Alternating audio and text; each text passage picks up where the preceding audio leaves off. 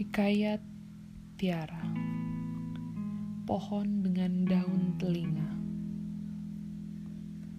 Pohon itu tertegun mendengar keluh kesah wanita tua. Wanita tua dengan mata yang selalu memerah. Di dekat pohon besar yang hampir tumbang tapi harus berdiri tegak, dia bercerita tentang dunianya. ini rahasia Wanita itu bercerita, dia menyukai kaktus dan mawar. Karena itu, tubuhnya pun penuh dengan duri. Tidurnya di ranjang-ranjau. Tak ada satupun tak luka di tubuhnya. Perih rasanya melayang-layang di kepalanya.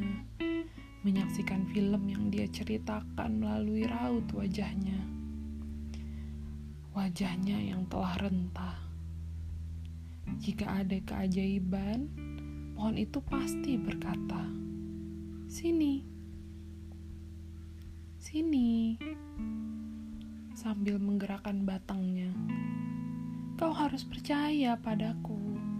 Aku tak punya duri.